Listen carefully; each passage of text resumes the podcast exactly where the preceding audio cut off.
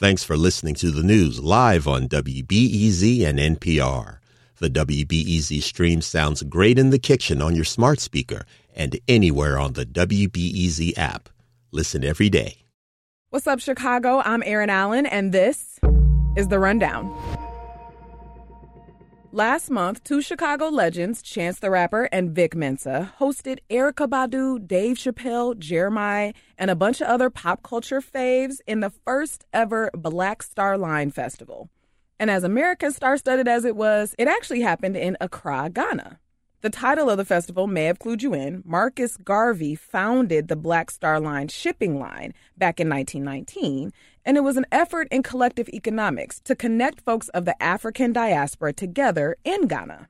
Now, the Black Star Line Festival was the first one Chance and Vic Mensa had in Africa, and it drew a massive crowd of folks from all over the world, which is a part of what Marcus Garvey was trying to do. The fact that they did it with that history at the center, that just made me even more jelly that I slept on it. But at least I, or we, can live vicariously through Stephen Biko. He goes by his last name, and he's the host and producer of Mornings with Biko on WBEZ's sister station, Vocalo. Biko got to go to the Black Star Line Festival, and he's here to tell us about it. Biko, I'm so happy you went, and I'm so happy you're here. Hey, thank you for having me. I'm happy to be here. So you went to Ghana for the first time ever last month, and it was your first time on the continent of Africa also, right? Yes, it was. And it was needed. It was needed. It was needed. Okay, so I feel like for Black folks, the expectation is that, like, as soon as you step foot on the continent, like, this magic, you know, amazing affirmation experience is going to happen. Do you feel like it was like that expectation for you? I can't necessarily say magical. Okay. But it's more so like, why did I wait this long? I feel like for some people, I can't speak for all, so I'm going to speak for myself. But for me, it was, why did I wait this long to come? Because we see certain things on our end of the spectrum on TV that they would show, like, hey, you know, donate money here. So you have that embedded in your mind. But when you actually go, it's like, oh, this is nothing like what they're showing on TV. It's actually better. And the people there are so welcoming. So, I mean, if you want to take it there and say magical, it was more so just the magic was getting off that plane and experiencing the people and just breathing in that air. Like, wow, it's different here. Yeah. So let's get into the main event. Okay. You went to the Black Star Line Festival. Can you break it down for us? What was that? Oh, man, that was Vic Mensa and Chance the Rapper came together. You know, they're already brothers.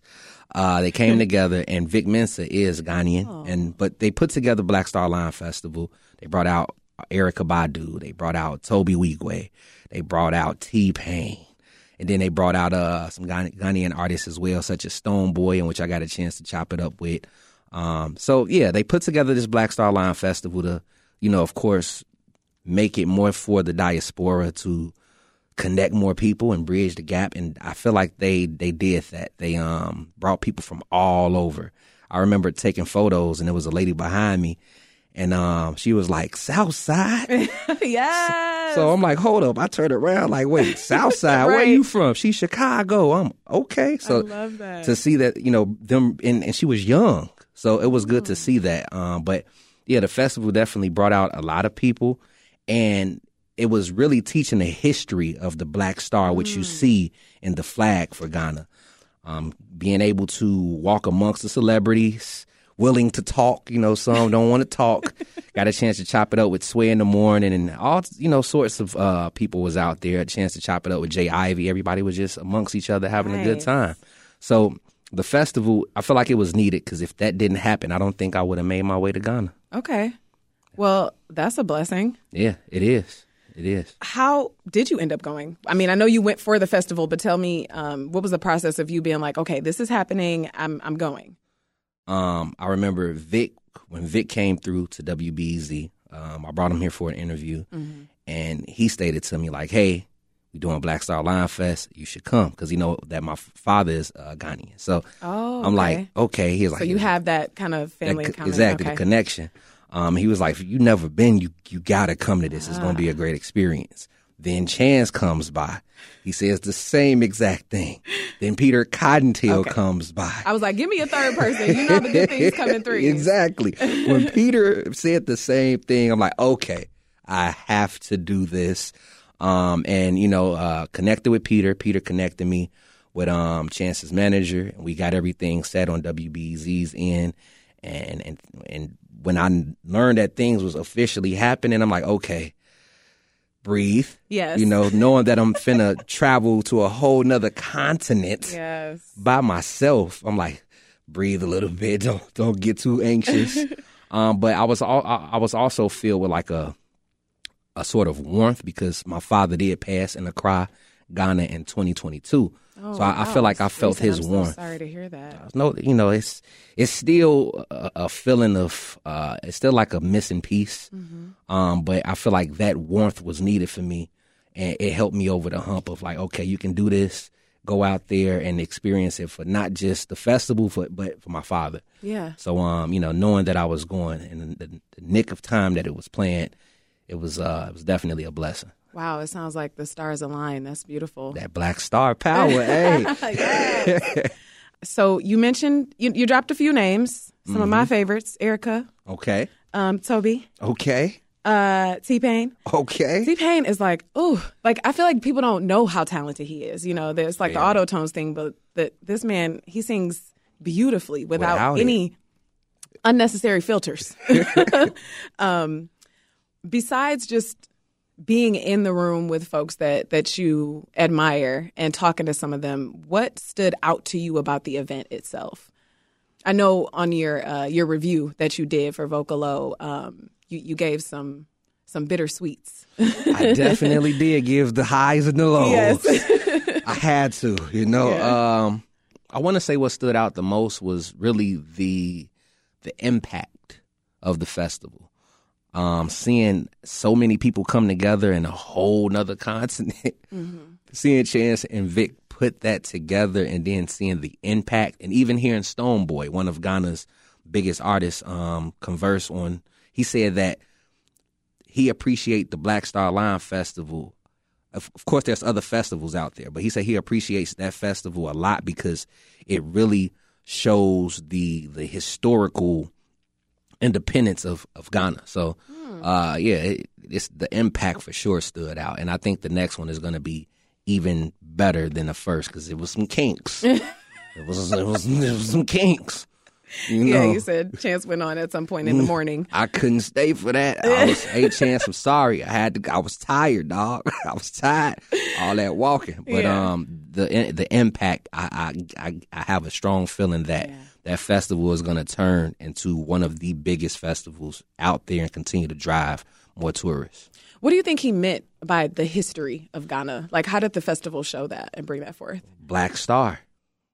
I don't want to misquote what Stonebwoy was saying, but I do remember he was saying, like, you know, with two brothers being from the States, from Chicago, coming to Ghana and really understanding their history and the independence and naming the festival Black Star, you know, that was a big and huge deal, not just to some of the artists, but but that country in general. Mm.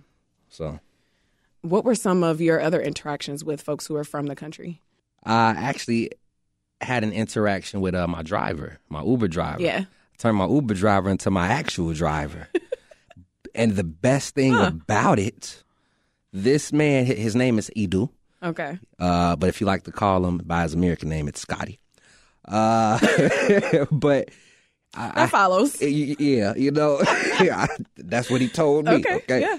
But he taught me so much about the culture. Mm. He even started teaching me the language and just taking me to different areas and letting me know what's right from wrong, you know, when you're out there, and more about the food, places to go, places to not go. Oh, he put you on. He put me on. Mm-hmm. And, you know, so I want to say me bumping into him was a beautiful thing because taught me a lot. It motivated me more to want to go back and continue to go back. So, yeah, I was going to ask, did being there and talking with him and some of the customs remind you of what you've seen with your father or learned from him? My father would bring back pictures because he was actually building a home out in Ghana. It's finished now. It's nice. He showed me some nice pictures. My man's had a pineapple coconut tree in the backyard. Okay. That's how you know it's nice. And he had a guest house. Ugh.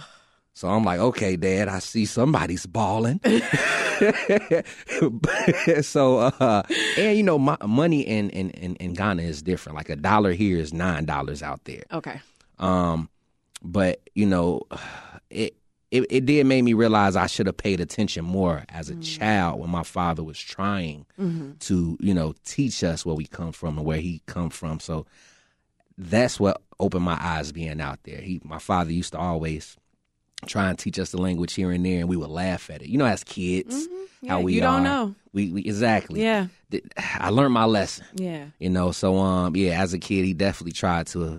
He always would share stories about how he used to have to walk miles to get to school. How, of course, the water isn't good out there, so they used to have to walk to get fresh water. Like I said, as a child, I wasn't really paying that no attention, and now that I'm older, it's a absolute blessing to be able to experience things and see in the physical what he was trying to explain. You know, so yeah. What other things did you see in the physical? Some of your favorite kind of things you came across, food, venues. What else did you see in Ghana? The people. The people. We was at a seaside over by the Arts Center. And the Arts Center is like a market where you can go purchase anything. And it's literally right off the sea. And that opened my eyes to the point I dropped a few tears. I mean, thinking about it right now, I'm getting a little emotional because they're selling goods to survive. I met another individual by the name of Daniel Adongo. He taught me how to, gave me a drum training. And when I was there, I got a chance to see a village there where they live right by the sea, but they're in, shacks. Garbage is everywhere, and it's right by it's like beautiful, but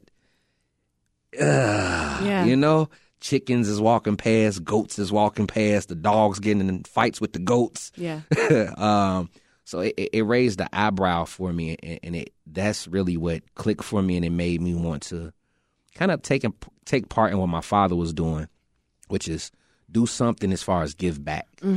It made me realize that what we have here, a lot of us are unappreciative, of what, like, we're really spoiled here in the States. We got clean running. We have running water that we can drink and wash with. Some of us have apartments. You know what I'm saying? We have nice things here. Our money in general goes a long way outside of where we stay.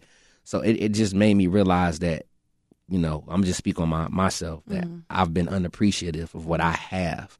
And being there made me understand that I have so much. I'm so blessed.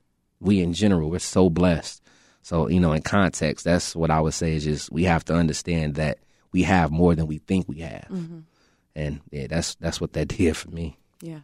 Wow, now I'm getting emotional. Have you been to Ghana? I've never been to Ghana. I've done a lot of international travel. Well, have you been to Africa? Yeah, I've been to Morocco. Okay. There is so much beauty in what you can learn by stepping outside of the continent that you live on. The world in your mind grows.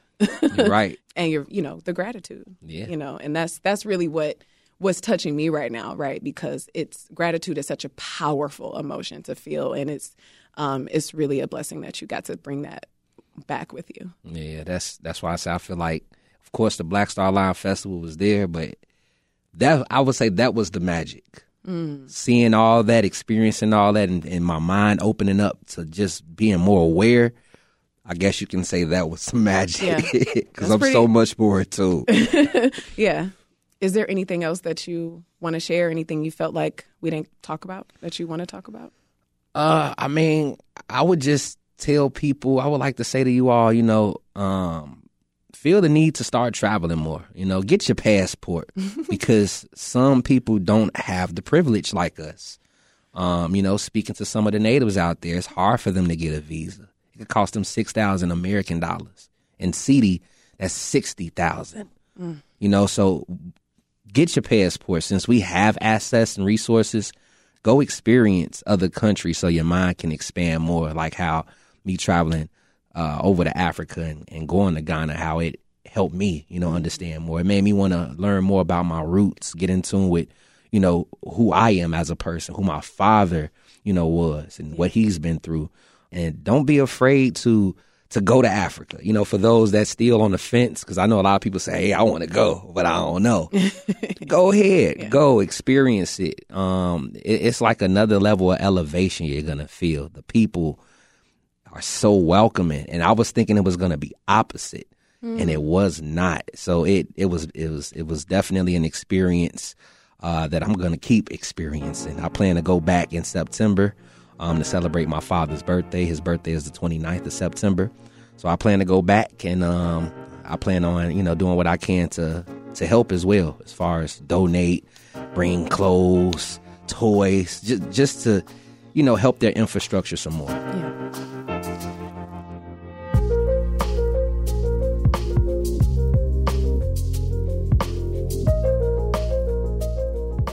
Stephen Biko is the host and producer of Mornings with Biko. Biko, thank you for the recap. Aaron, thank you so much for having me. I don't get interviewed often. You're always on in the other chair. Oh, exactly. So yes. It was an experience sitting in this seat. But yeah, I thank you for having me. You can check out Biko's feature about his time in Ghana at Vocalo.org and listen to Mornings with Biko weekday mornings from 9 a.m. to 1 p.m. You might even hear an episode of The Rundown on there, too, once you check it out. And that's it for today. Thanks to Justin Bull and Sam Deer for producing The Rundown and to Ariel Van Clee for editing the show. Our theme music is by Louis Weeks. Other music on the show is from Audio Network. I'm Erin Allen. Thank you for listening.